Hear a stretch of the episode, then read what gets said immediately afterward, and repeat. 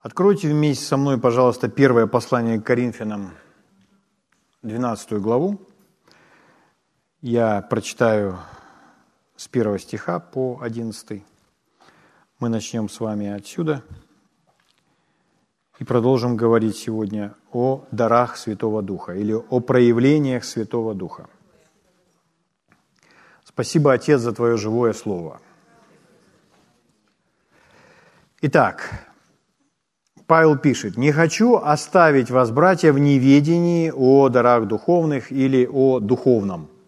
Дарах написано курсивом, то есть о духовных вещах. Знаете, что когда вы были язычниками, то ходили к безгласным идолам, так как бы вели вас. Потому сказываю вам, что никто, говорящий Духом Божьим, не произнесет анафеме на Иисуса. И никто не может назвать Иисуса Господом, как только Духом Святым. Дары различны, но Дух один и тот же. И служение различное, а Господь один и тот же. И действия различны, а Бог один и тот же, производящий все во всех. Кто производит? Бог. Но каждому дается проявление Духа на пользу. Одному дается Духом слово мудрости, другому слово знания тем же Духом, иному вера тем же Духом, иному дары исцеления тем же Духом, иному чудотворение, иному пророчество, иному развлечение духом, иному разные языки, иному истолкование языков. Все же сие производит один и тот же дух, разделяя каждому особо, как ему угодно. Итак, разделяя каждому особо, как ему угодно. Ну, если продолжать, то там Павел возвращается к теме даров Духа Святого, он говорит о теле, о любви, потом целая глава посвящена речевым дарам, дарам, которые связаны с тем, что мы с вами говорим. Вот, но говоря только об этом первом отрывке. То есть Дух Святой через Павла говорит Коринфянской церкви, то есть э, послание к Коринфянам не написано какой-то отдельной личности, какому-то отдельному пастору. Это написано всей церкви, то есть это может читать любой член церкви, и это адресовано ему, каждому из нас. Поэтому каждому из нас сказано, что Дух Святой говорит, что Он не желает, чтобы мы с вами были в неведении или в невежестве относительно духовных вещей. То есть Бог хочет, Бог желает, чтобы у нас было знание относительно духовных проявлений, чтобы мы с вами разбирались в духовных проявлениях, и мы знали, чего ожидать, чего жаждать, к чему стремиться. Если у нас в этой сфере неведение, то мы не знаем, чего ожидать и что может быть. Наоборот, мы даже духовными проявлениями можем быть напуганы. Но Он желает, чтобы у нас была ясность, понимание, знание на этот счет. Поэтому Дух Святой, говоря о дарах Духа или о проявлениях Духа, он называет их дары Духа или проявление Духа. Это одно и то же. Говоря об этих проявлениях Духа, сам Дух дал Павлу такую мудрость, и он их сгруппировал, разбил на таких девять проявлений, девять даров. И мы их с вами тоже для удобства разгруппировали. Первые, первая группа, состоящая из трех даров, это дары откровений. И прямо сейчас мы с вами изучаем дары откровения – то есть в этой группе находятся три дара. Слово мудрости, слово знания, дар развлечения духов. Самый важный из них – это слово мудрости. Потому что слово мудрости – это слово, данное Богом, это знание, слово, откровение о будущем. Или знание, или понимание Божьего пути, Божьего плана для нашей жизни – когда нам открывается та или иная часть Божьего плана, это и есть слово мудрости. Это самый ценный дар, какой только может быть. Следующий дар – это слово знания. Слово знания – это тот дар, который мы с вами изучали в прошлый раз и продолжим изучать сегодня, говорить о том, как он действует. Э, слово знание – это тоже знание от Бога, это знание каких-то фактов, знание чего-то, чего Никто не может знать, но Бог знает. И Бог делится с нами своим знанием относительно настоящего. Или, может быть, иногда прошлого. Ну, то есть того знания, которое прямо сейчас, в настоящее время существует, происходит. Угу. То есть, например, какой-то человек в чем-то нуждается, и никто об этом не знает. А Бог об этом знает. Мы с вами читали, что Ему известны все наши нужды. Поэтому Бог для того, чтобы восполнить нужду этого человека, Он может открыть кому-то, в чем нуждается этот человек. И если вы знаете, в чем нуждается тот человек, в молитве узнали, Бог вам показал, открыл. Что это такое? Это слово знания. Это слово знания, и это, подобного слова знания, подобного сверхъестественного знания о настоящем должно быть много в церкви, потому что эта церковь оживляет. Потому что таким образом укрепляются слабые, восполняются нужды, и происходят многие изменения к лучшему в церкви. Церковь становится сверхъестественной. И третий дар из этой группы – это дар развлечения духов. Это когда человек способен различать, видеть, распознавать проявление разных духов. Это не обязательно нечистые духи, это также могут быть ангелы. То есть если человек переживает встречу с ангелов, с ангелом это дар развлечения духов. То есть он встречается с этим ангелом. Но и другие группы, я сейчас их не буду касаться. Нас интересует сейчас первая группа, группа откровения. Дары откровения или проявление откровения. Так вот, говоря об этих дарах, э, все дары, они, э, они хоть и разбиты на отдельные какие-то дары, но они действуют вместе. И порой, например, как может приходить в нашу жизнь дар слова знания или дар слова мудрости? Как может приходить это в нашу жизнь? Это может приходить, например, в видении, когда человек видит что-то. Когда, у человека, когда Бог показывает человеку картину внутри, в его сознании. У брата Хейгена есть прекрасная книжка «Я верю в видение», там, где Иисус явился ему и подробно рассказал, что есть видения разных уровней.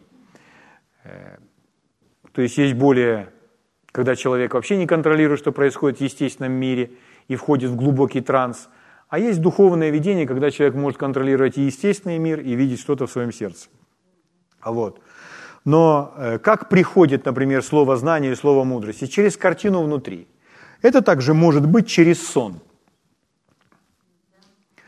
То есть сон – это тоже картина, которую человек получил во сне. Вообще, э, во сне с человеком очень просто разговаривать, потому что он, он ни на что другое не отвлекается – и Бог использовал сны, например, чтобы говорить с Иосифом. То есть Иосифа Бог все время вразумлял во снах. Я говорю про Иосифа, который э, был мужем Марии. То есть для того, чтобы муж Марии там Марию не оставил, ему явился ангел во сне. Того, что он пошел в Египет, опять Господь ему во сне показал. То есть Господь во сне давал ему определенные указания. Поэтому слово знания и слово мудрости также – но слово знание может быть проявлено в видении, может быть дано во сне, может быть дано через, например, пророчество, когда кто-либо пророчествует и говорит что-то под вдохновением духа, или вы сами себе пророчествуют. Может, может дано быть через языки, языки истолкования и так далее. Нам все это нужно изучить, потому что это должно быть много в нашей жизни. А может это быть дано просто через внутреннее знание, через э, голос, тихий голос Духа тихий голос вашего духа внутри, когда просто внутри поднимается в вас знание. Угу. Вы внутри или видите картину, или просто поднимается знание. И это сверхъестественно. Вы не думали об этом, но это приходит. Слава Богу. Поэтому э, подобные дары, они могут облегчить наше служение Богу и во многом нам помочь служить Богу сверхъестественно. Итак, хорошо, по порядку. Смотрите, что важно. Вот здесь написано, мы прочитали еще раз, 11 стих. «Все же сие производит один и тот же Дух, разделяя каждому особо, как ему угодно». Ну, прежде всего, разделяя каждому. То есть эти дары принадлежат не проповедникам, Они принадлежат каждому члену в теле Христовом. Я сегодня буду рассказывать вам разные примеры, разные истории. Вы увидите, что любой человек, который встал на молитву, он нуждается в этих дарах, чтобы его молитва была эффективна. Ему нужно слово знания и слово мудрости в молитве. Родитель, у которого есть дети, который нуждается в том, чтобы ну, знать о своем ребенке то, возможно, чего э, ребенок не договаривает. Но каждый родитель, как наставник, как воспитатель, как пастор в своей семье, он, ему будет проще, если э, в его жизни проявляется дар слова знания относительно того, что происходит с моим ребенком. Поэтому это не для проповедника, это для каждого из нас. И дары могут иметь, не, не, не, мы говорили в прошлый раз, не духовно зрелые люди, а даже младенцы, потому что это подарок, это дар. И этот дар дается тем, кто жаждет, тот, кто желает. Бог не навязывает свои дары. Но если человек только жаждет, это единственное условие. Мы во Христе, мы, мы исполнены Святого Духа, и мы жаждем. Все. Эти дары доступны нам и принадлежат нам. Слава Богу. Но здесь написано, что это производит Дух, один и тот же Дух, Святой Дух, разделяя каждому особо, как ему угодно. Это значит, что мы с вами не выбираем, какой нам дар нужен в тот или иной момент. Мы с вами просто молимся согласно Божьего Слова, мы ищем Бога, а Бог сам усматривает, какой дар проявится, когда проявится и будет в нашей жизни. Если мы с вами это понимаем, мы с вами защищены от обмана врага. Если человек, он думает, что э, это распределяет не Святой Дух, как ему угодно, а это я обладаю этими дарами, и я могу включать эти дары тогда, когда захочу, это обман, это не по слову. И подобное от, отношение открывает двери для обмана, двери для врага, двери для дьявола. И многие люди так попадаются в ловушки. И они начинают действовать не, не в тех, э, открываясь не для тех духов. Поэтому мы должны понимать, что э,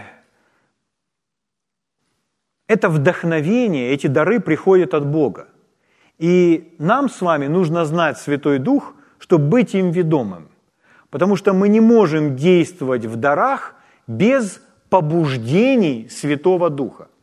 Иногда люди, когда они хотят действовать в дарах без самого Духа, то есть без побуждений Духа, или, скажем так, без помазания, то это они претендуют на то, что они сами управляют этими дарами. Это ловушка.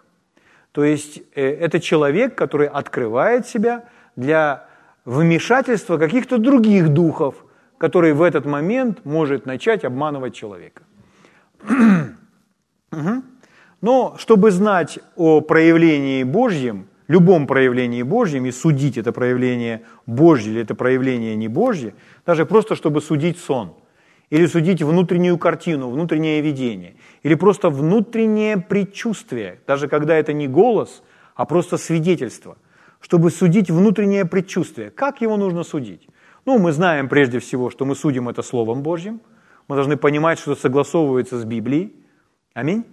Но если нам сложно судить это предчувствие, потому что здесь задействованы какие-то обстоятельства, и мы не, мы не можем найти соответствующие места Писания, то мы должны знать четко и наверняка, каков есть мир Божий. Писание говорит, ищи мира и следуй за ним. Раз Слово Божье говорит, ищи мира и следуй за ним, то следование за миром – это следование за правильным гидом. Поэтому, когда мы следуем за миром, мы с вами не ошибемся. Это не, не душевное умиротворение, это не самообман, что я себя успокаиваю. Это мир, который от рождения свыше, который от Святого Духа. Царство Божье – это праведность, мир и радость во Святом Духе. Поэтому мир – это правильный гид. Да владычествует в сердцах ваших мир Божий. То есть мир должен владычествовать или господствовать в сердце. Если мы с вами теряем мир, то нам нужно разобраться, почему я потерял мир. И если мы проанализируем мысли, которыми я думал последние 15 или 20 минут, то мы найдем, почему мы потеряли свой мир. Но вообще, друзья мои, э, очень важно научиться жить, чтобы мы с вами жили в состоянии постоянного внутреннего стабильного мира. Когда у нас внутренний стабильный мир внутри, это значит, он владычествует, он господствует в нашем сердце. Это делает нас с вами сильными. Это говорит о том, что мы с вами позакрывали э, всевозможные отверстия, чтобы не было никаких утечек, не было никаких потерь из нашего духа. Потому что наш дух как резервуар, он должен был наполнен Божьим духом и Божьим словом. Если приходит беспокойство, страхи, то это подобно таким трещинам, утечкам, отверстиям, и мы начинаем терять. Мы начинаем терять то, что, то чем мы наполнены. Поэтому, чтобы не было подобных пробоин, чтобы не было этих утечек, то мир нам с вами просигнализирует, что это были неправильные мысли, или, может быть, неправильное отношение к чему-то. И если за этим всем следить, если за этим всем смотреть, светильник Господен есть дух человека. То есть у нас всегда должна гореть эта лампочка внутри. Мы всегда должны анализировать себя внутри. Слава Богу. Да, не, не, не своим умом, не своими чувствами, не своим телом, а духом. Духом. Ну, порой для этого нужна тренировка, для того, чтобы более осознавать Э, мир в сердце, чем свой разум или свои эмоции. Но это приходит достаточно быстро, когда мы с вами этим занимаемся. Слава Богу. Так вот здесь написано, все же сие производит один и тот же дух, разделяя каждому особо, как ему угодно. Поэтому он, он дает каждому. Но мы с вами не можем сказать, что, допустим, я обладаю даром слова знания. То есть мы, мы не обладаем этими дарами, мы обладаем Святым Духом. И, а Дух Святой обладает всеми этими дарами. Поэтому все эти дары могут быть проявлены в нашей жизни как Ему угодно, как Он хочет. Но, смотрите, мы можем же в другую крайность впасть. Он говорит, о, с этим нужно быть аккуратно, как Духу Святому угодно, поэтому лучше я буду держаться где-то в стороне от этого всего, чтобы не впасть ни в какую. Тогда ваша жизнь не будет сверхъестественной. Тогда в вашей жизни не будет даров. Потому что Слово Божье говорит, мы дальше там читаем, там написано, ревнуйте о дарах духовных. То есть Бог желает, чтобы мы ревновали об этом. Потому что Бог желает с нами делиться своим знанием, своей мудростью, своей силой, проявлять через нас свое исцеление, свое чудотворение. Он желает, чтобы мы говорили под вдохновением Святого Духа. Аминь. То есть Бог желает этого, чтобы было у нас. Поэтому мы должны быть открыты, мы должны желать, аминь, мы должны настроиться на эту волну. Но просто управляет, потому что если я говорю, так, мне сейчас нужно слово знания, это не тот путь. Бог это сделает по-своему. Мы просто ищем Его, мы не ищем Его даров. Мы ищем Его, мы ищем Его лица. Мы говорим, Господь, веди меня, направляй меня. Господь, реши эту ситуацию. Так нам сказано в Слове Божьем молиться. Аминь. А проявления, которые начинаются, апостол Павел сгруппировал в эти дары, в эти девять даров. Хорошо, итак, как ему угодно. А вот если мы возьмем немножко выше, смотрите, седьмой стих. Каждому дается проявление Духа на пользу. Видите, каждому. Это значит каждому из нас. Вот сколько бы нас с вами сегодня здесь ни было человек, каждому из нас дается проявление Духа на пользу. Это, когда он пишет 14 главу, он говорит, ревнуйте о дарах духовных, особенно же о том, чтобы пророчествовать. И дальше он говорит, все один за другим можете пророчествовать. Представляете? Пророчествовать – это значит говорить под вдохновением Святого Духа. Когда Святой Дух вдохновляет вас говорить что-то – для назидания, для строительства, созидания, увещания и утешения. Это не значит открывать какие-то тайны. Если Бог решит в пророчество вложить слово знания и слово мудрости, то здесь Он откроет будущее. Но дар пророчества, простой дар пророчества, которым обладает каждый человек, это совсем не обязательно, чтобы человек возвещал будущее. Аминь. Это просто говорить под вдохновение. Это когда человек становится и говорит, будь сильным, не сдавайся, говорит Господь, потому что я с тобой, и я тебя не оставлю, и я, тебя, я всегда с тобой. Я стою рядом с тобой, обнимаю тебя. Я впереди, я сзади, я над тобой, я в тебе. Мой дух всегда с тобой. Мои ангелы вокруг тебя. Не унывай, будь сильным, будь мужественным. Потому что я обещал, что не оставлю и не покину. Это слова вдохновения, назидания. Но порой слышно, где проповедник проповедует или учит, а где он начинает пророчествовать. И также человек, когда приходит вдохновение, и вдруг это вдохновение, озарение приходит, вы высказываете эти слова, а эти слова для кого-то являются очень сильной поддержкой. Аминь? Слава Богу. Так вот здесь написано, каждому дается проявление Духа на пользу. Каждому. Но что интересно, смотрите, а дальше написано, одному дается слово мудрости, одному. Здесь написано было, каждому дается, а теперь написано, одному дается слово мудрости. Это значит, у одного слова мудрости, дальше написано, одному дается слово мудрости, а другому слово знания. Не сказано, всем дается слово мудрости, и всем дается слово знания. Нет. Одному дается слово мудрости, другому слово знания, другому дары исцелений, но каждому дается что-то. Но как это дается? Как усмотрит Бог. Поэтому если человек, вот он служит определенным образом, и он замечает, что те или иные дары в его жизни проявляются чаще. А в жизни жены, например, проявляются другие дары. А в жизни той сестры или того брата проявляются другие дары. Слава Богу. Аминь. Хорошо, дорогие.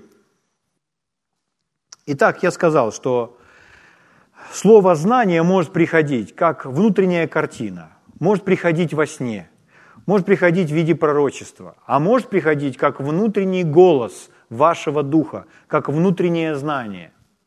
Угу. А может приходить как языки и истолкования. Ну, для этого должны быть языки, а потом истолкование, что э, равноценно пророчеству. Слава Богу. Давайте мы посмотрим примеры, и мы увидим, как, какое это благословение. Ну, по порядку. Я пойду в Ветхий Завет для начала. Э, все дары, которые перечислены в 1 Коринфянам 12 главе, они были проявлены во времена Ветхого Завета только кроме двух – языков и истолкования. А все остальные были проявлены во времена Ветхого Завета. Единственная разница, что, например, дары откровения были проявлены в жизни пророков. Пророков еще называли прозорливцами – но во времена Нового Завета, так как Дух Святой живет в каждом из нас, и Дух Святой пребывает на каждом из нас, то во времена Нового Завета эти дары доступны каждому члену тела Христова, как мы с вами уже прочитали. Хорошо. Например, была история, когда человек по имени Кис, у него был сын, которого звали Саул – и он сказал своему сыну, сынок, мы потеряли своих осликов. Нужно пойти и осликов найти. Понимаете? Давайте мы это откроем и прочитаем. Это первая книга царств, 9 глава. Я буду читать выборочно, я не буду читать все стихи. Ну так, чтобы нам увидеть эту картину. Первая царств, 9 глава. третьего стиха. «Пропали ослицы у Киса, отца Саулова. И сказал Кис Саулу, сыну своему, возьми с собой одного из слуг и встань и пойди, поищи ослиц. Поищи ослиц.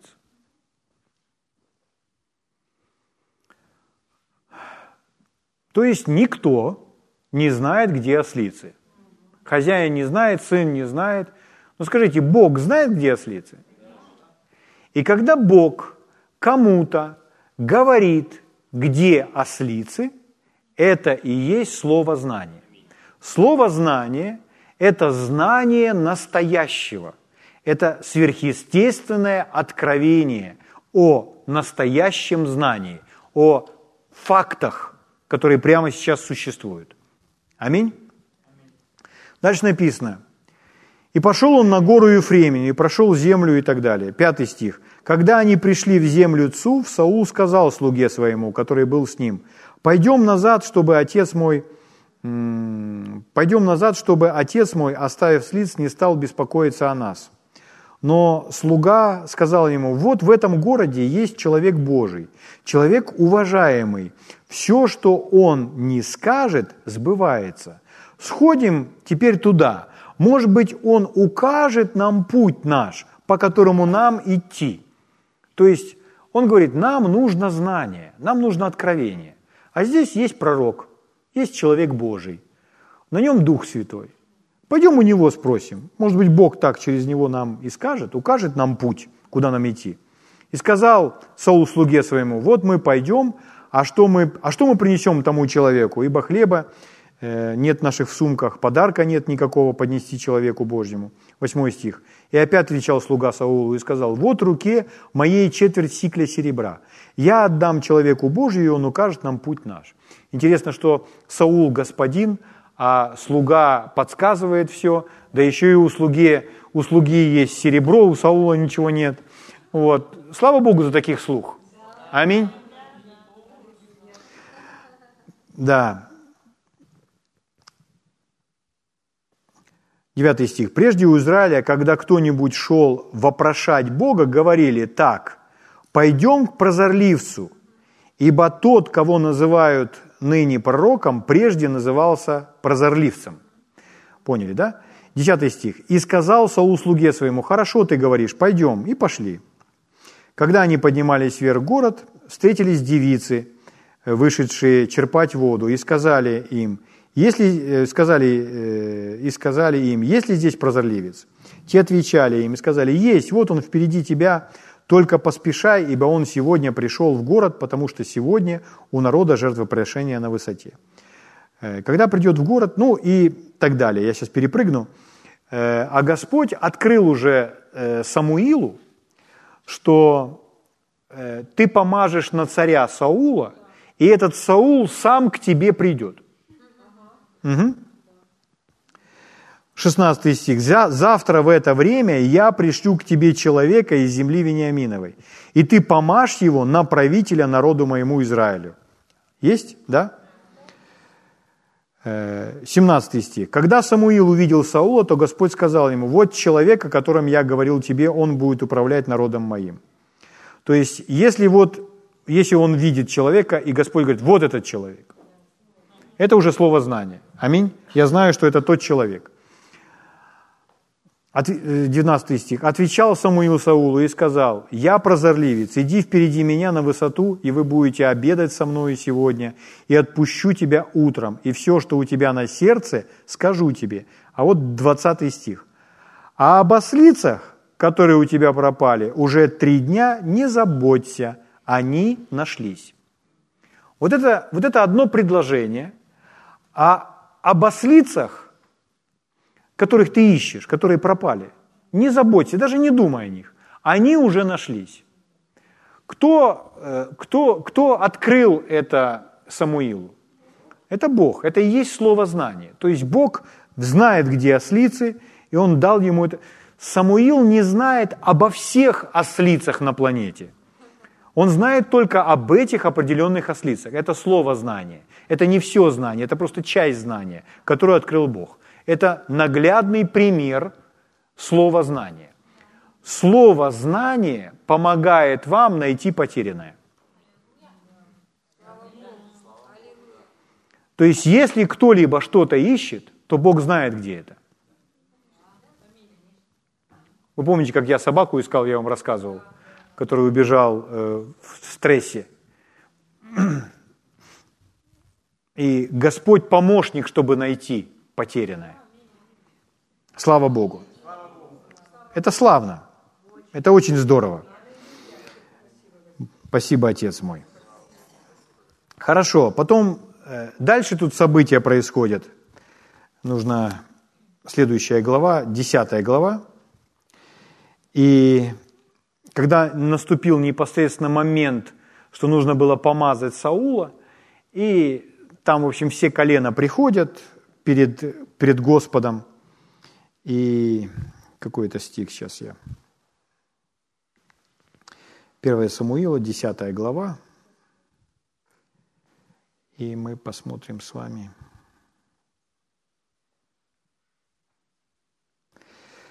В общем, Саул, он спрятался, он скрылся. И люди начали искать Саула, где, где находится Саул. И в 22 стихе написано, «И вопросили еще Господа, придет ли еще он сюда, то есть Саул.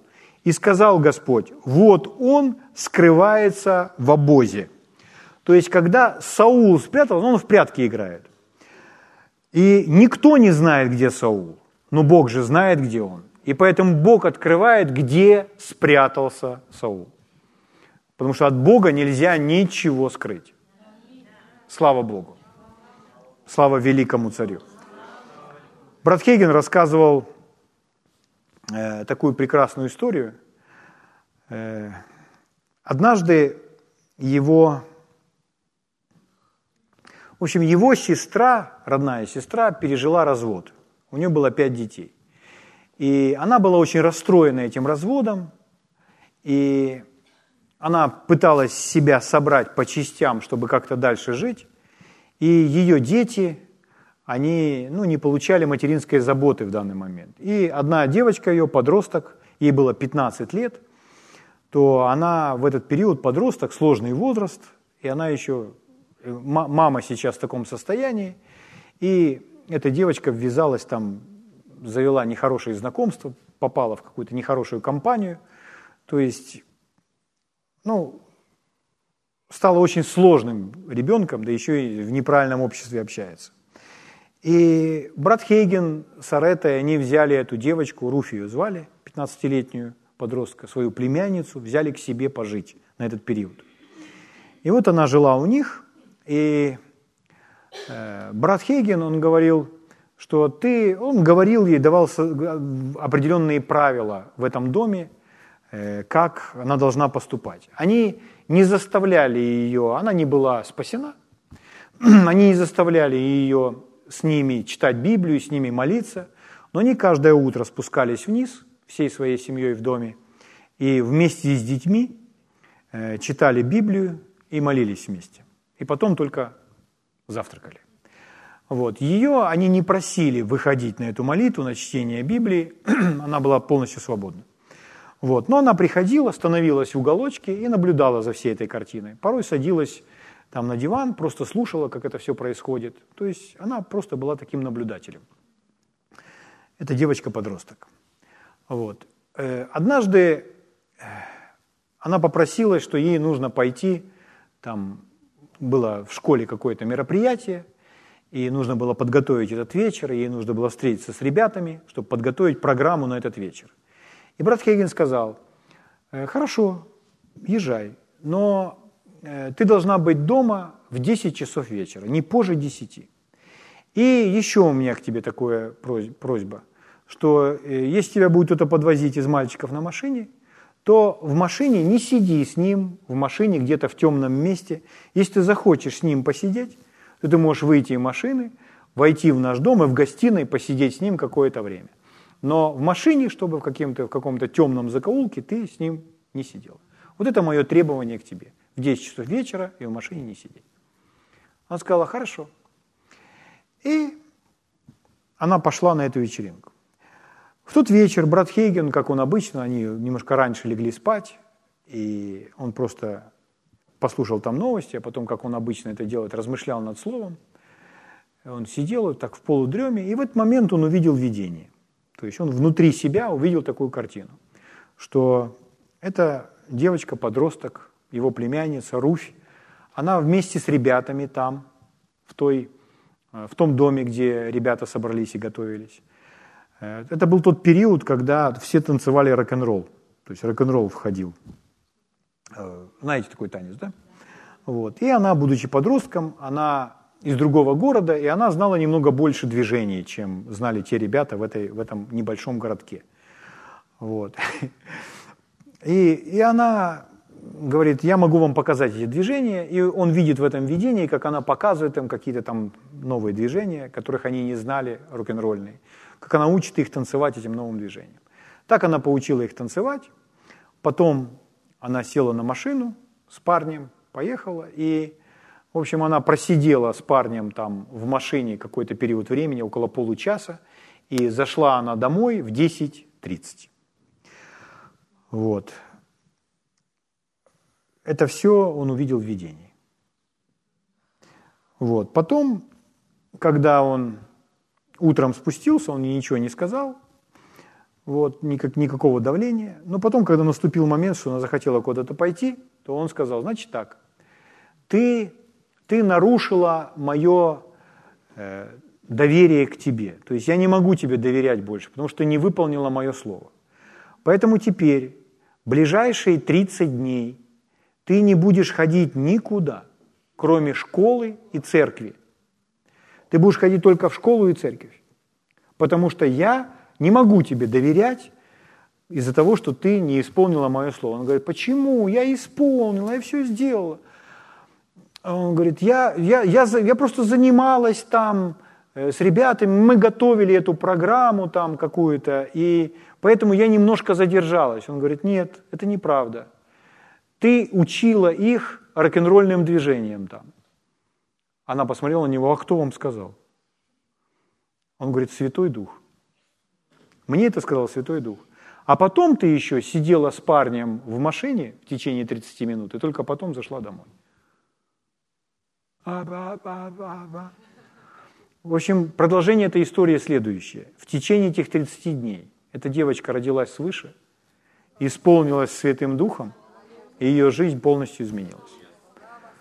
Что это было? Это был дар слова знания. Так вот, слово знание, сверхъестественное знание помогает нам спасти порой очень упрямых подростков или взрослых людей и так далее. Слава Богу. Сверхъестественное знание. Мы прочитали, Саула нашли, где он прятался. Угу. Давайте расскажу вам еще одну историю.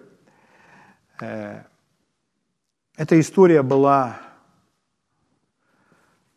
про одну супружескую пару. В общем, одна супружеская пара, у них была девочка, и девочка тоже была подростком, и эта девочка-подросток ввязалась и стала членом какой-то банды в то свое время. И эта банда ее разыскивала полицию, полиция, и эта девочка состояла в этой группировке. И э, наступил момент, когда ей, по-моему, тоже 16 или, может быть, чуть больше было лет. В общем, она без вести пропала. И полиция ее искала, но никак не могла найти. И полиция сказала родителям, что вы понимаете, так как она состояла в этой банде, то, возможно, от нее, как от слабого свидетеля, просто избавились, поэтому ее просто убили. Мы принимаем такую версию, потому что ее нигде нет, уже прошло столько времени, и мы не можем никак ее найти.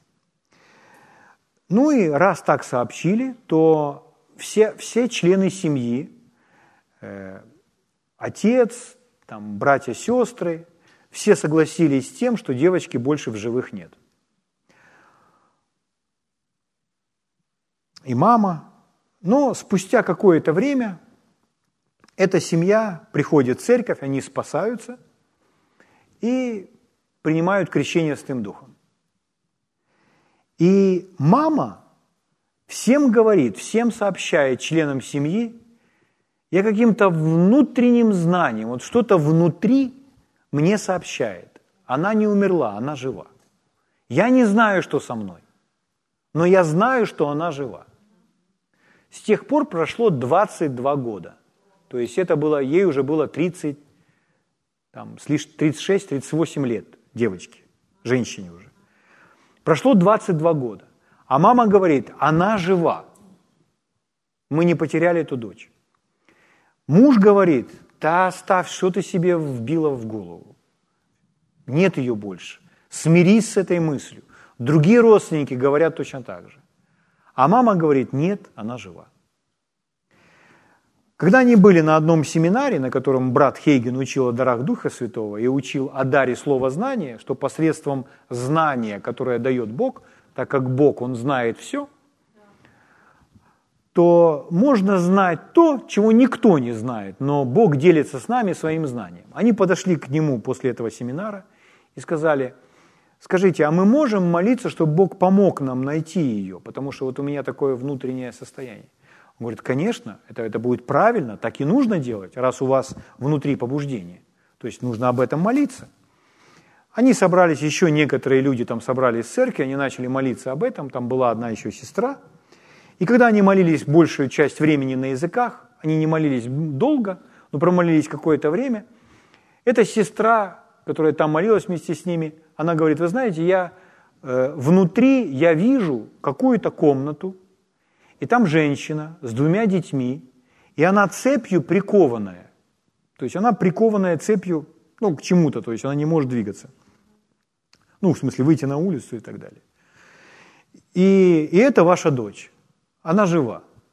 И через в течение 30 дней или через 30 дней вы получите от нее письмо, потому что она будет вас искать. Вот это то, что она ей сказала. Это уже не слово знания – это уже получите письмо, это уже слово мудрости, это уже о будущем. Но то, что она видит в комнате эту женщину с двумя детьми, и это ваша дочь, это слово знания. И все случилось именно так, как сказала эта женщина. Через 30 дней э, отец пошел на почту, взял, получил письмо, и в этом, в этом письме было написано, «Дорогая мама и папа, я не знаю, живы ли вы, но я жива. И я хочу вам сообщить, что я была в той банде – а потом эту банду начала преследовать полиция. И молодой парень, мы с ним любили друг друга, он, чтобы меня спасти и самому спастись, мы с ним бежали, он взял меня с собой. Но так как я была, ну, мы с ним поженились, но так как я была в курсе всего, что он натворил, он все равно опасался, поэтому он, когда уходил на работу, то меня приковывал цепью дома. И поэтому я могла ходить по всей квартире, но на улицу я выйти не могла. Вот я родила ему двух детей, ну и так далее. То есть вот такое письмо не получилось. Ну, спустя какое-то время эта женщина, они встретились с этой женщиной, то есть они, она, ну, они, она вернулась, все. Спустя какое-то время она, она спаслась, приняла крещение с тем духом, ее дети спаслись. И эта, эта история закончилась очень хорошо. Но вот что делает слово знание. То есть мы, мы с вами мы верим в обеспечение нужд, мы верим в исцеление. Но подумайте еще об одной сфере. У нас с вами есть доступ к божественному знанию. И Бог хотел бы с нами делиться этим знанием. Слава Богу. Аминь. Еще из э, Ветхого Завета кое-что. У нас есть прекрасная история. Пророки, ну, и Елисее, и Илье. Был момент, когда Илья полностью в отчаянии, он пошел там, сел под деревом, начал стонать, молиться Богу и говорить, Господь, всех поубивали пророков, остался я один. И что, что ответил ему Господь? Я вам прочитаю это. Это Третья книга Царств, 19 глава. Ну, я один стих прочитаю, 18, то, что Бог ему говорит. Здесь написано, «Впрочем, я оставил между израильтянами семь тысяч мужей. Всех сих коленей не преклонились пред Ваалом, и всех сих уста не лобзали его». То есть Господь говорит, что Он оставил семь тысяч мужей – то есть для Ильи это было ободрением. Он думал, что остался один он, и все люди уже поклонились лжебогу, и никого, нет, никого не осталось благочестивого и поклоняющегося Богу. А он говорит, нет, еще есть семь тысяч мужей, которые честны, которые поклоняются Богу, которые благочестивы. И для Ильи это ободрение – Что это такое? Это слово знание. Слава Богу. Подобным образом, молясь о стране, о правительстве, еще о чем-то, получая подобное знание или слово мудрости, это станет для нас могущественным утешением. Потому что мы знаем э, действительную, правдивую картину, как оно есть на самом деле. Слава Богу. Или еще другая история. Помните, когда пророк, э, к пророку Елисею э, пришел прокаженный Неиман? И пророк повелел ему пойти семь раз окунуться в водах Иордана, тот окунулся, и вот он возвращается к пророку, и он благодарен. И он желает пророка отблагодарить. И он дает ему определенные там богатства. Что делает пророк? Пророк не принимает ничего. У пророка другие источники обеспечения, Бог его обеспечивает. Ну, так его вел Бог. Аминь. То есть, например, можно подумать, э, была история, когда Авраам помог там царям определенным, и они хотели отблагодарить Авраама, и они ему дают там определенные материальные богатства. Авраам говорит, я от тебя ни нитки не возьму. И дальше он говорит, чтобы ты не сказал, что ты обогатил Авраама. То есть Авраам был ведом поступать определенным образом. Слава Богу.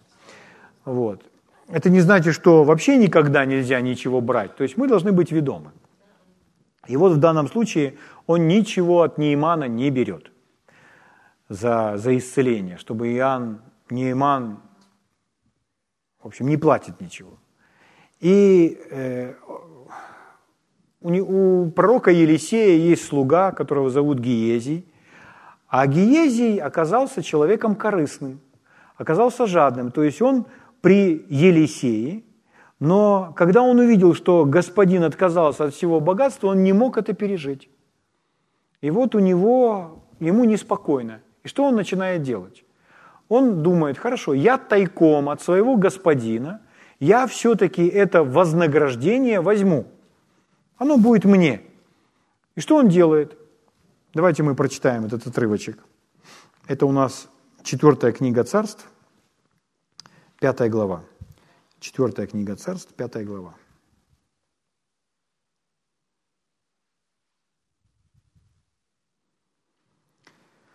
Я буду читать с 21 стиха. «Погнался Гиезий за Неиманом, и увидел Неиман, бегущего за собой, и сошел с колесницы навстречу ему, и сказал, «С миром ли?» Он отвечал, «С миром». Господин мой послал меня сказать, вот теперь пришли ко мне с горы Ефремовой два молодых человека из сынов пророческой, дай им талант серебра и две переменные одежды. Дай им талант серебра, ну талант серебра – это вес определенный. Дай им талант серебра и две переменные одежды. И сказал Нейман, возьми, пожалуй, два таланта. Он дал ему даже в два раза больше, щедрый человек. И, и упрашивал его, то есть Гезию, да ну, ну что ты там. Но он позволил себя уговорить. И упрашивал его.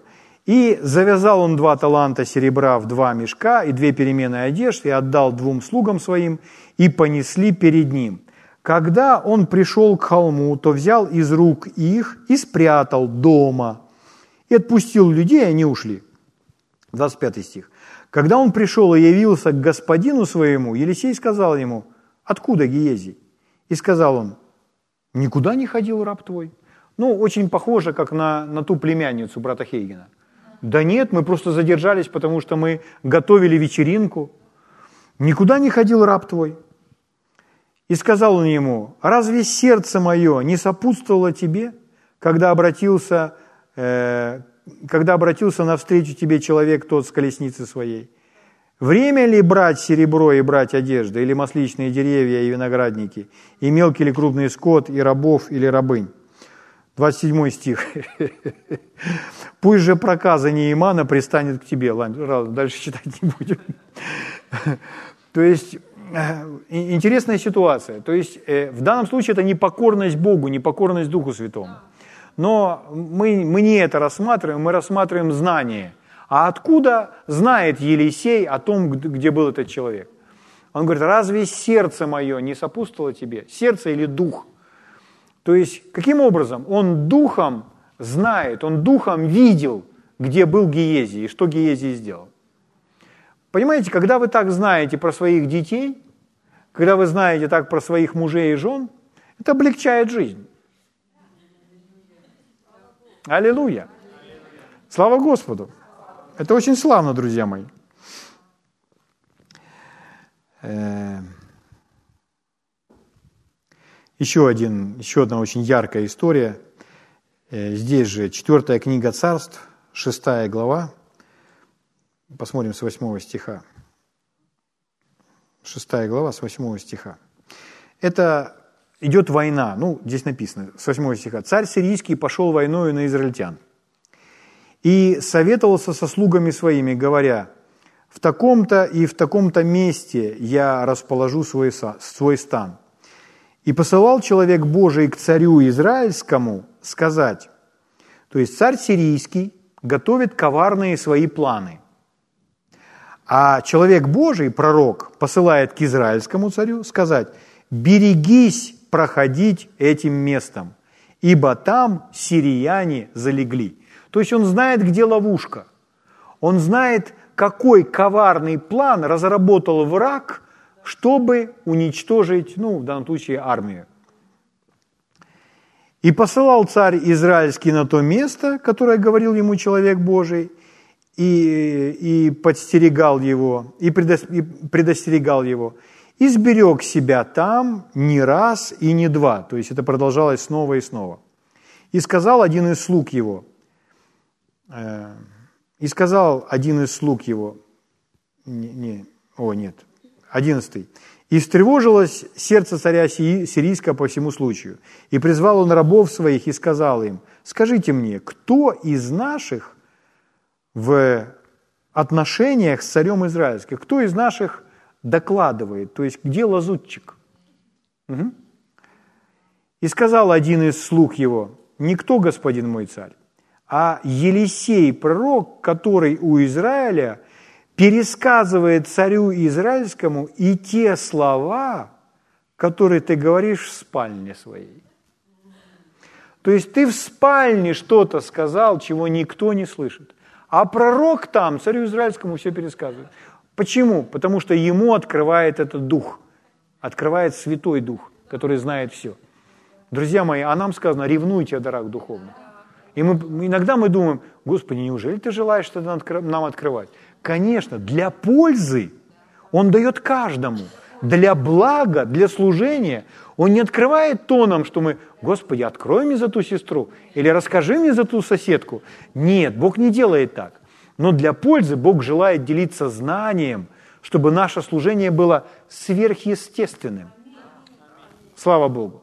Однажды на одно служение пришел мужчина, который препятствовал своей жене э, верить в Бога, и он полностью отвергал э, Евангелие, веру, но он пошел с женой просто, чтобы ее контролировать на это собрание.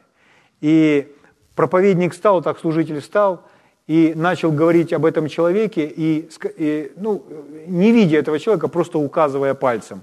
И он сказал, ты сегодня перед походом в церковь говорил своей жене, и начал в точности цитировать его слова, что он говорил своей жене. Когда он говорил еще это, этот человек вперед вышел, вот здесь, пал на колени и понял и принял Господа Иисуса Христа. Что это значит? Слово знание помогает спасать людей. То есть порой на улице кого-то можно встретить, сказать ему, что он сегодня завтракал,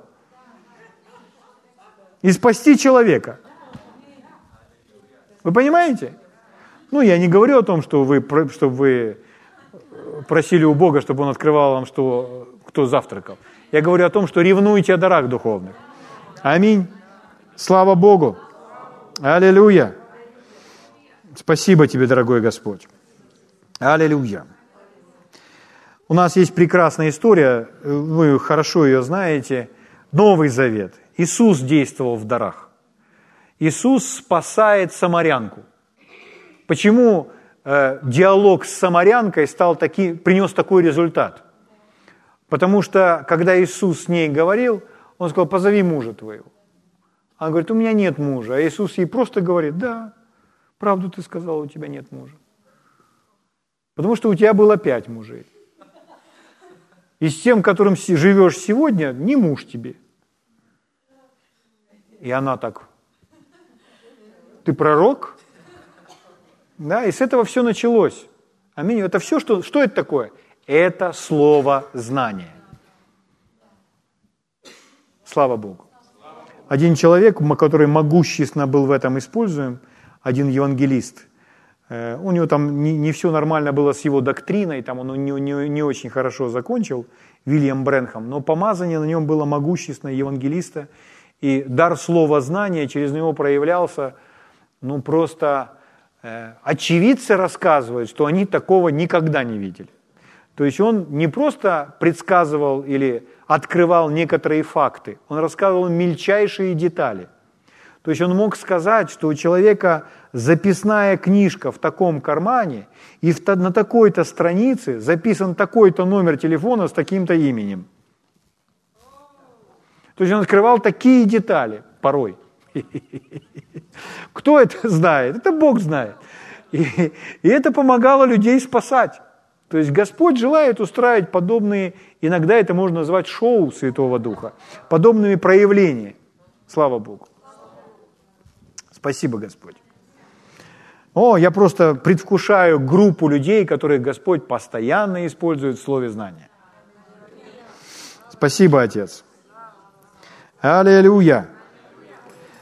Петру Святой Дух полностью открыл всю транзакцию, которая произошла в жизни Анании и Сапфиры. Он ему открыл все про эту сделку.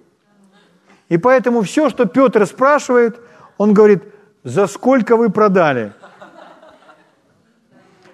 Они говорят, за столько. А на самом деле они, они сказали только 50%. А остальные 50% скрыли. Это было в их власти – взять, продать за столько и принести 50% или 10%, или 80%, или 30%. Они решают.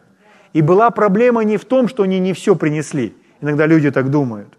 А была проблема в том, что они лгали. Они лгали, что они принесли все, а на самом деле принесли половину. И Петр говорит, как это вы согласились солгать Духу Святому? И случилось то же самое, что с Гиезием. Потом приходит жена, и он жену спрашивает. Жена опять начинает лгать. А Петр знает. Откуда Петр знает? Петр что, заглядывал там, читал там, кто какие бумаги подписывал?